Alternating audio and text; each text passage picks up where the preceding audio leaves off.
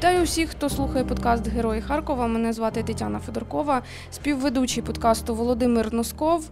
Він підключається до розмови зі Львова.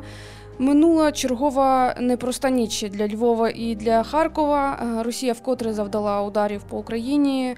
Харків атакували ракетами С-300. Три удари прийшлися по промисловій зоні Холодногірського району. А у Львові е, також горіли промислові приміщення, склади е, внаслідок обстрілу дронами. І за даними на ранок, 19 вересня, у Львові одна людина загинула. Це працівник складу. Ще двоє людей поранені. У Харкові, на щастя, поранених немає. І у Харкові, і у Львові цієї ночі гасили пожежі. І перш ніж представити нашого співрозмовника, Володимира, хочу спитати у тебе, як ти? Нічого нормально, живий, здоровий. Я так собі жартую, що я сьогодні рахував шахеди. І від тобто цього чув, мені чув трошки... ці, ці звуки, да? Так, і ж як шахет дуже повільно так летить, впевнено, а в нього стріляють, стріляють, а він собі далі продовжує летіти. Від цього мені було моторошно. З одного боку, не хотілося, щоб він біля тебе вибухнув, а з іншого боку, так хотілося, щоб е, при мені поцілили у цей безпілотник. Ну, такі двоякі відчуття. Ну, я відчуваю, що ти е, не е, не впав, не пав духом. Ні, ні, ні, ні, ні. А знаєш чому? Це ж після харківської вишкалки, бо ті, хто до мене сьогодні львів'яни телефонують, вони обстріляли страшно знову. І вони ну, не звикли ж до цього. А а ми ж все-таки закальоні, загартовані, да, харків'яни. Тому я спокійно до цього ставлюся. Ну не будемо да, жартувати на цю тему, бо е, ситуація страшна і є загибла людина у Львові. Так Щоразу після ракетних атак на місця обстрілів виїжджають рятувальники. У неділю, 17 вересня, Україна відзначала День рятівника. А у Харкові ця дата також співпала з 200-річчям пожежної охорони. І я рада представити нашого співрозмовника сьогодні. Це Євген Циганков, начальник караулу 5-ї державної пожежно-рятувальної частини. Пане Євгене, чи я не помилилася? Так, все вірно, доброго дня. Я так пані я так розумію, що сьогодні у вас чергування? Так, сьогодні у нас другий день чергування. Угу. Чергуємо по дві доби через чотири. Ці нічні обстріли, ДСНС постійно на них реагує миттєво. Ви е, за ці вже півтора року війни. Як все ще є наснага на те, щоб да, зранку Давай сили, скажімо, сили, краще. так, наснага, да. сили, та, сили. Щоб так. Е, знову таки щодня долати наслідки таких ударів. Звичайно, це неприємно, але півтора року вже працюємо і якось, ну, може, це дуже дико прозвучить. Звикли вже до цих пострілів. Вже не таке відчуття, як у перші дні. Якщо це можливо, а можете розказати, от е, звучить е, перша звістка про вибух, там один, другий, третій пішов. Ви чекаєте, поки е, пролунає сигнал відбою, чи ви вже готуєтеся, вдягаєтеся? Ну, я маю на увазі все обмундирування, і виїжджаєте на, як ми кажемо, в народі прильоти? Ні, Ми не чекаємо відбоїв. Одразу як е, зателефонує чергова частина у місце прильоту, ми одразу виїжджаємо та шукаємо найближче укриття. Якщо існує е, загроза повторного обстрілу, то звісно рухаємось в укриття, намагаємось забезпечити себе безпечним місцем. Але якщо є загроза людям, і воно явно йде розповсюдження вогню, та е, люди можуть бути, то звісно першу чергу рятуємо людей та проводимо оперативні дії. Пане Євгене, я хотіла б, щоб ви, якщо можете, згадали початок повномасштабного вторгнення, лютий березень 2022 року. А саме 17 березня 2022 року, коли російські окупанти вдарили по ринку Барабашово, це була масштабна пожежа, яку гасили ваші бійці, наскільки я знаю. І, на жаль, того дня рятувальники Харкова зазнали безповоротних втрат. Е, під час виконання службових обов'язків загинув ваш колега, рятувальник Олександр Подольський. Е, Побратим. Так, чи могли б ви розказати, як все це відбувалося? І це якраз був повторний обстріл, наскільки я пам'ятаю? Так, це було 17 березня. Ми якраз поверталися з адреси, гасили пожежу після обстрілу і буквально під'їжджали до частини, як побачили почались обстріли ринку Барабашова. Воно було видно, тому що частина у нас метрів 200, якщо так по прямій взяти, знаходиться. Е, клуби чорного диму ну, одразу відправили туди відділення одне, на якому був е, Олександр Подольський. А я з е, хлопцями поїхав в іншу адресу. Вони приїхали до місця і буквально через там 5 хвилин ворог завдав повторного обстрілу, після якого один отримав поранення, а Олександр загинув. От про так кажуть про космонавтів, що правила безпеки пишуться кров'ю. І оця війна вас, напевно, теж спонукала переглянути правила безпеки, правило, як ви працюєте після обстрілів, під час обстрілів. Правильно? Звісно, на 100%, навіть може на 50% ніхто не був взагалі готовий до таких дій, як діяти у разі обстрілів які там види ракет існують ну, з їхнього боку, що вони можуть випустити. Але, як показала практика, вони застосували касетні боєприпаси, які взагалі заборонені. Чесно кажучи, від них е, навіть ну, бронежилет, е, каска там мало врятує. Шансів при прямому попаданні немає. Ви в перший день вторгнення вже працювали е, на прильотах? У нас перший день почався. Ми чергували 23 лютого і повинні були змінятися 24-го. Якраз е, близько п'ятої години диспетчер увімкнув тривогу. Я подумав, що на пожежу виїжджаємо. Вийшов на фасад і побачив зарево ну, зі сторони кулинічів зарево, гул техніки стояв, постріли. Ми не зрозуміли, що почалося. Я подзвонив до чергової частини, кажу, війна розпочалася. Мені кажуть, зачекай, передзвонимо. Зібрали весь особовий склад за сигналом бойова тривога, і так все почалося. На перші виїзди вам довелося вирушати ще, мабуть, без е, спецзахисту, без е, бронежилетів, касок. Це потім у вас вже все з'явилося? Так, е, спочатку був тільки бойовий одяг, ну, наш повсякденний, скажімо так, наше обмундирування без бронежилетів, без шоломів військових, які захищають від уламків. Перший виїзд у нас був 602 мікрорайон, там було влучання в кіоск торгівельний, ну, овочами торгували. Так ми виїхали, швиденько загасили, почалися постріли і повернулися. Я пам'ятаю, що перші дні рятувальники жили е, ну, у частинах своїх е, пожежно-рятувальних чи у головному управлінні, навіть у підвалі. Вам теж довелося якось евакуювати родину? Е, чи як от відбувалося в побутовому плані у вас особисто? Ну, я один раз поїхав додому 5 чи 6 березня. У мене троє дітей малих. Стояв в черзі за хлібом у себе на проспекті Жуковському. І почався обстріл саме зупинки, там, де стояла черга одна за хлібом, інша там за сигаретами.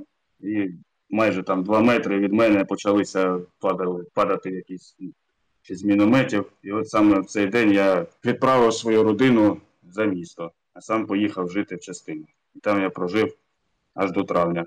А от е, якщо можна е, згадати, ось е, ну ви, ви звикли зрозуміло, що реагувати на надзвичайні ситуації, і у вас вже до цього готова і психологія, і фізпідготовка, так? Але, мабуть, коли ти вперше виїжджаєш на виклик пов'язаний з війною, це, мабуть, щось інше відчуття, бо там і інше джерело того ж самого вогня, і вибухи, і вже інші е, причини потерпілих людей. Ну, звісно, це зовсім інше ніж звичайні пожежі. Хоча наша задача як була рятувати людей та гасити пожежі, так вона і залишилась. Але одне діло, знаючи, що максимум, що може трапитись, це пожежа розповсюдиться, або там е, людину десь знайдемо, де ну, постраждало. А тут ще треба дивитися і слухати, щоб не було там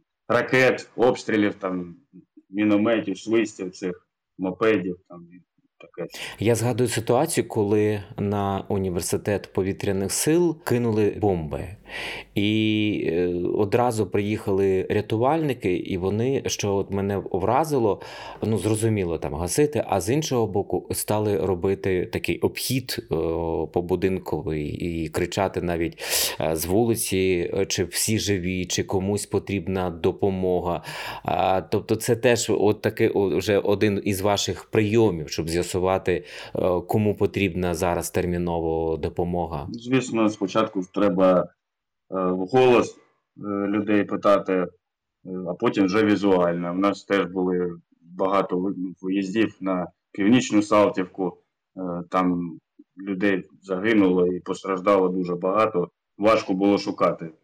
Дуже все було завалено, горіли не квартирами, не двома квартирами будівлі, а цілими поверхами. Наскрізь прошувало снарядами будинки, і дуже важко було. І Як це от шукати людей в завалах, і і, і ти ж розумієш, що отут ведеться стрільба. От як це в таких умовах можна працювати? В тому році, коли вони стояли в циркунах, там в них е, дуже там добре працювала ця реп, яка виявляла наші сигнали, коли ми спілкувалися між собою радіостанціями. Безпілотники літали, звісно, якби і зв'язку е, не було. Ну і коли стріляли, ми максимум, що могли, це впасти і лежати там, чекати, бо токи відстріляються. Ще була така проблема з водою, тому що відключення водопостачання було в тій же північній Салтівці. Проблема з водою була підвод води, якби так, виїздів було дуже багато. Намагалися дуже не зосереджувати техніку в одному місці. Я правильно собі уявляю цю картинку. Тобто ви намагаєтеся витягти людей, розібрати, а над вами е, літають дрони і пильнують, що ви там робите? Ми так гасили пожежу на Барабашу, це не 17 березня було трошки пізніше склади там горіли, і над нами літали якісь безпілотники. Під'їхала поліція, я їх питаю, це наші чи не наші. Вони кажуть, ми не знаємо. Тоді ніхто не розумів, чи чиє воно навіть було дивимося по сторонах, щоб нічого не прилетіло. Отак от. Пане Євгене, а от цей день, 17 березня, на місці пана Олександра Подольського міг бути будь-хто з вашої команди, так? Ви потім обговорювали цю ситуацію якось в колективі і. Не дуже хочеться повертатися до того дня і особливо обговорювати це питання. Що трапилось, то трапилось. Кожен, звісно, міг бути на його місці, але не знаю навіть, що сказати. Про нього самого можете розказати? Це був е, вже досвідчений рятувальник. Е, можливо, знаєте, який він був за характером. Працював він з 2013 року. Я прийшов е, в серпні, він прийшов в грудні 2013 року. Так ми працювали разом в одному колективі, в одному караулі. Та людина була розумна, обов'язки не знав добре, машини, які знаходяться в розрахунку. Ви якось підтримуєте зв'язок з родиною, можливо, якось ем, психологічно їм підтримуєте? Звісно, ми допомагаємо їм, підготовлювали до встановлення пам'ятника. Допомогли їм матеріально, вирішили питання щодо встановлення меморіальної доски. На днях повинно бути відкриття на фасаді частини. Е, братерство, от яке є у пожежників, у рятувальників. От хотілося б, щоб знаєте, можливо, це так красиво в книгах описано, можливо, навіть трохи романтично от по це братерство. Да? А як оце е, плече е, коли в роботі, да? це ж все одно командна робота. Е, ну, Постійно відчуваєш плече побратима, ти маєш стежити за тим, як хто діє. От можете... Про братерство, от розкажіть це. так. Працюю в першому караулі, начальник першого караулу, і в мене якось от люди як були е, з мого, ну, як я прийшов працювати, отак вони, ну, там пару чоловік, може, молодих е, прийшло, ті, кому пора було на пенсію піти, пішли. Ми якось згуртувалися, і я намагаюся е, свій колектив не руйнувати. Ми знайшли спільну мову, скажімо так. І що на пожежах, що в побуті, що на службі, ми якось намагаємось триматися друг за друга. Тобто це більше, ніж робочі стосунки вже, да? От у рятувальників інакше це не може. Ну, Для мене це, мабуть, як друга сім'я вже давно. А ви сказали, Не що сказати, це це вже робота. такий усталений колектив. Е, Чи йдуть е, от молодь, чи потрібні вам кадри, чи складно потрапити до ем, роботи рятувальників? Е, Звісно, приходять молоді, влаштовуються на роботу. Місця, як є, ну, на, наразі у нас немає вільних місць, тому що ми вже набрали людей. Вони навчаються, проходять первинну підготовку рятувальника, чекаємо їх в свої ряди.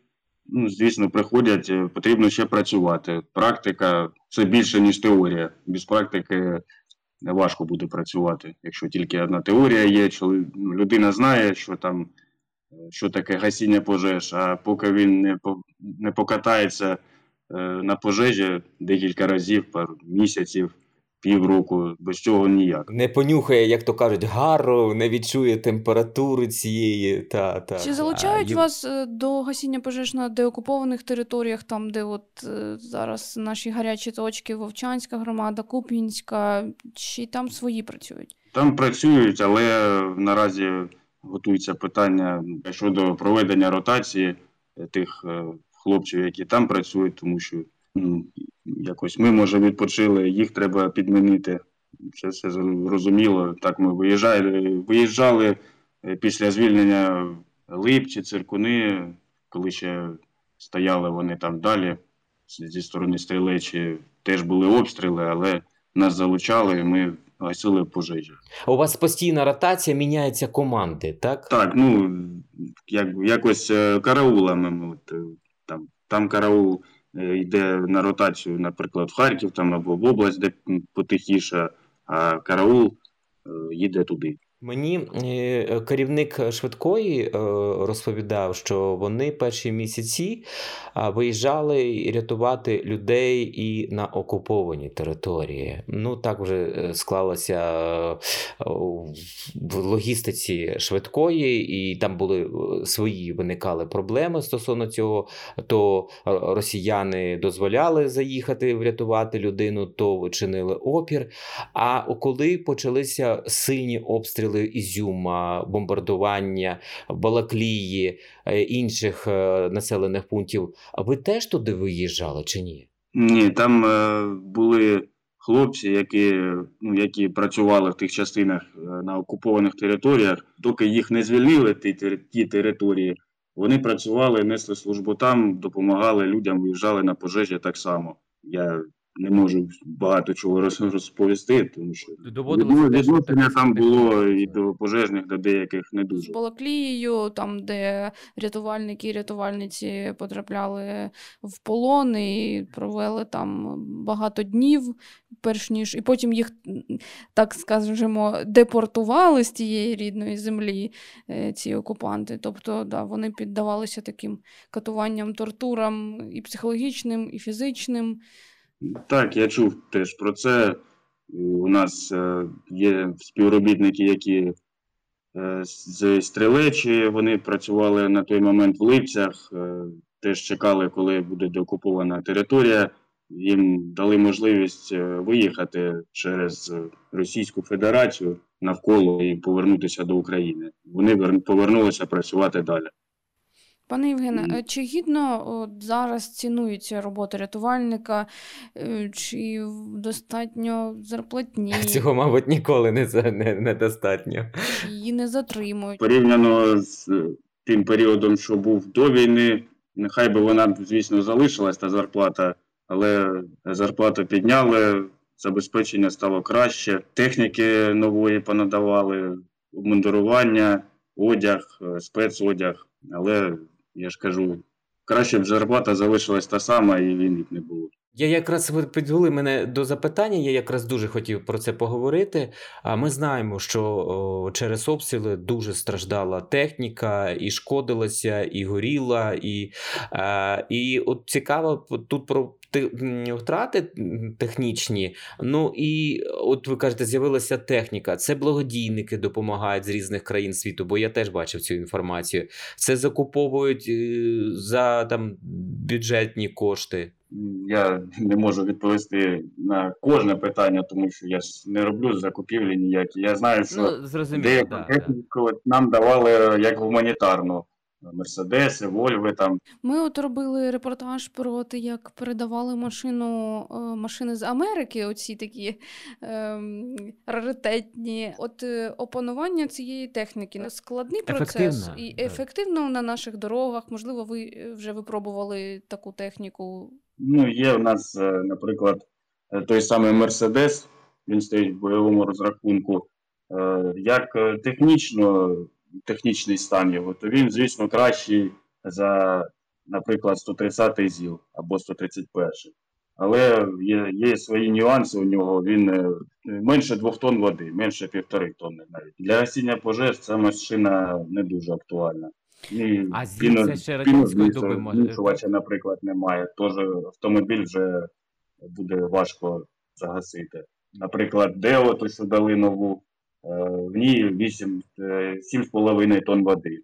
Тобто вона вже добра для міста буде, ну краще, мабуть, для області, там, де безводні ділянки. Але вона велика і габаритна. Тобто є проблеми з проїздами у частному, приватному секторі, у забудовах, на Салтівці, наприклад, там, де машин наставлено. Ну, тобто є і плюси, є і мінуси. Про втрати все-таки, бо ми не відповіли на це запитання, просто щоб нашим слухачам і слухачкам було зрозуміло, да, під час війни, наскільки це втратити техніку багато. Техніка, звісно, були втрати, особливо на деокупованих територіях, це Куп'янськ, е, там хлопці приїжджали гасити пожежу, ворог е, повторний вів обстріл е, прямо по тим позиціям, де працювали хлопці. Ми гасили пожежу в районі селища Кулинічі, там почався обстріл. Е, Хлопці потрапили до сховища, був рядом поруч будинок. Е, Теж погоріло багато пожежних рукавів, е, перехідних голівок. Потім ми на наступний день поїхали забирати це все ПТВ, яке залишилось там, і ворог буквально на під'їзді почав обстрілювати наш, ну, не прямо в машину, ну по тій дорозі, якій ми їхали. Тобто він е, цілеспрямовано цілив по машині. Ми встигли забрати драбину, пару там ломів, рукава вже згорівші були і повернулися до частини, тому що почався щільний обстріл. Я от знаю статистику станом на е, травень 2023 року була е, озвучена в ДСНС Харківщини, що з початку повномасштабного вторгнення від обстрілів були знищені повністю 10 машин ДСНС і 53 були пошкоджені. Тобто це значний парк рятувальний. Ну, І- багато. Да, на сам кінець, е, пане Євгене, хотілося б повернутися до дати, яку відзначає і Харків 200 років пожежної е, охорони, і День е, рятівника, який Україна відзначала 17 вересня. От для вас е, це якось святково, чи все одно через війну немає настрою такого святкового? Що от для вас значить цей день? Для мене цей день був звичайним днем. Я працював по дому, по господарству. Якось немає вже такого, як раніше. Свято там потрібно відсвяткувати. Дружина поздравила зі святом і все, і цього достатньо. Дружина теж вже настільки вже звикла до вашого екстриму, можна так сказати, що вона вже не ставить зайвих запитань. Е, Ну, немає чоловіка день, два, три, чотири. Та це робота. І Це вона вже звикла. От я хотів сказати, що бачите, як складається, що росіяни не зважають на те, що е, їдуть рятувати людей медики або їдуть рятувати ДСНСники. І якраз у цьому є велика відмінність е, між нами і ними, що вони це роблять е, з терористичних намірів проти цивільного населення, а тим паче проти ось таких гуманітарних служб, е, які займаються порятунком людей. І, і зовсім наостанок хочу сказати для харків'ян, е, жителів Харківщини, що у Харкові з'явився ем, великий мурал, Мурал? так, е, до 200-річчя пожежної охорони у сквері пожежного. Масштабний проєкт, де, де ем, висвітлено і старі часи, з чого починалася пожежна охорона у Харкові, і е, наші часи, коли війна, і на фоні е, обстрілів рятувальники рятують е, харків'ян. Женю, ви ще не бачили цей мурал? Чи вже встигли подивитися? Я бачу цей мурал тільки на фото. Ну просто ваше враження. Дуже красиво. Так, мені теж сподобалося, воно таке реалістично е, відтворено, і навіть у ці старі фотографії, там, де стара ем, обмундирування рятувальників, все це відтворено досить чітко і історично правильно. І це цікаво за цим спостерігати, як він створювався. Тож е, всім радимо подивитися це наживо. Ми завжди в кінці та дякуємо своїм героям, своїм е, співрозмовникам. Хочеться потиснути вам руку і подякувати за те, що ви е, ризикуючи і життям, і здоров'ям їдете, рятуєте наших е, земляків, наших членів родини. Дякуємо вам і вашим побратимам і посестрам.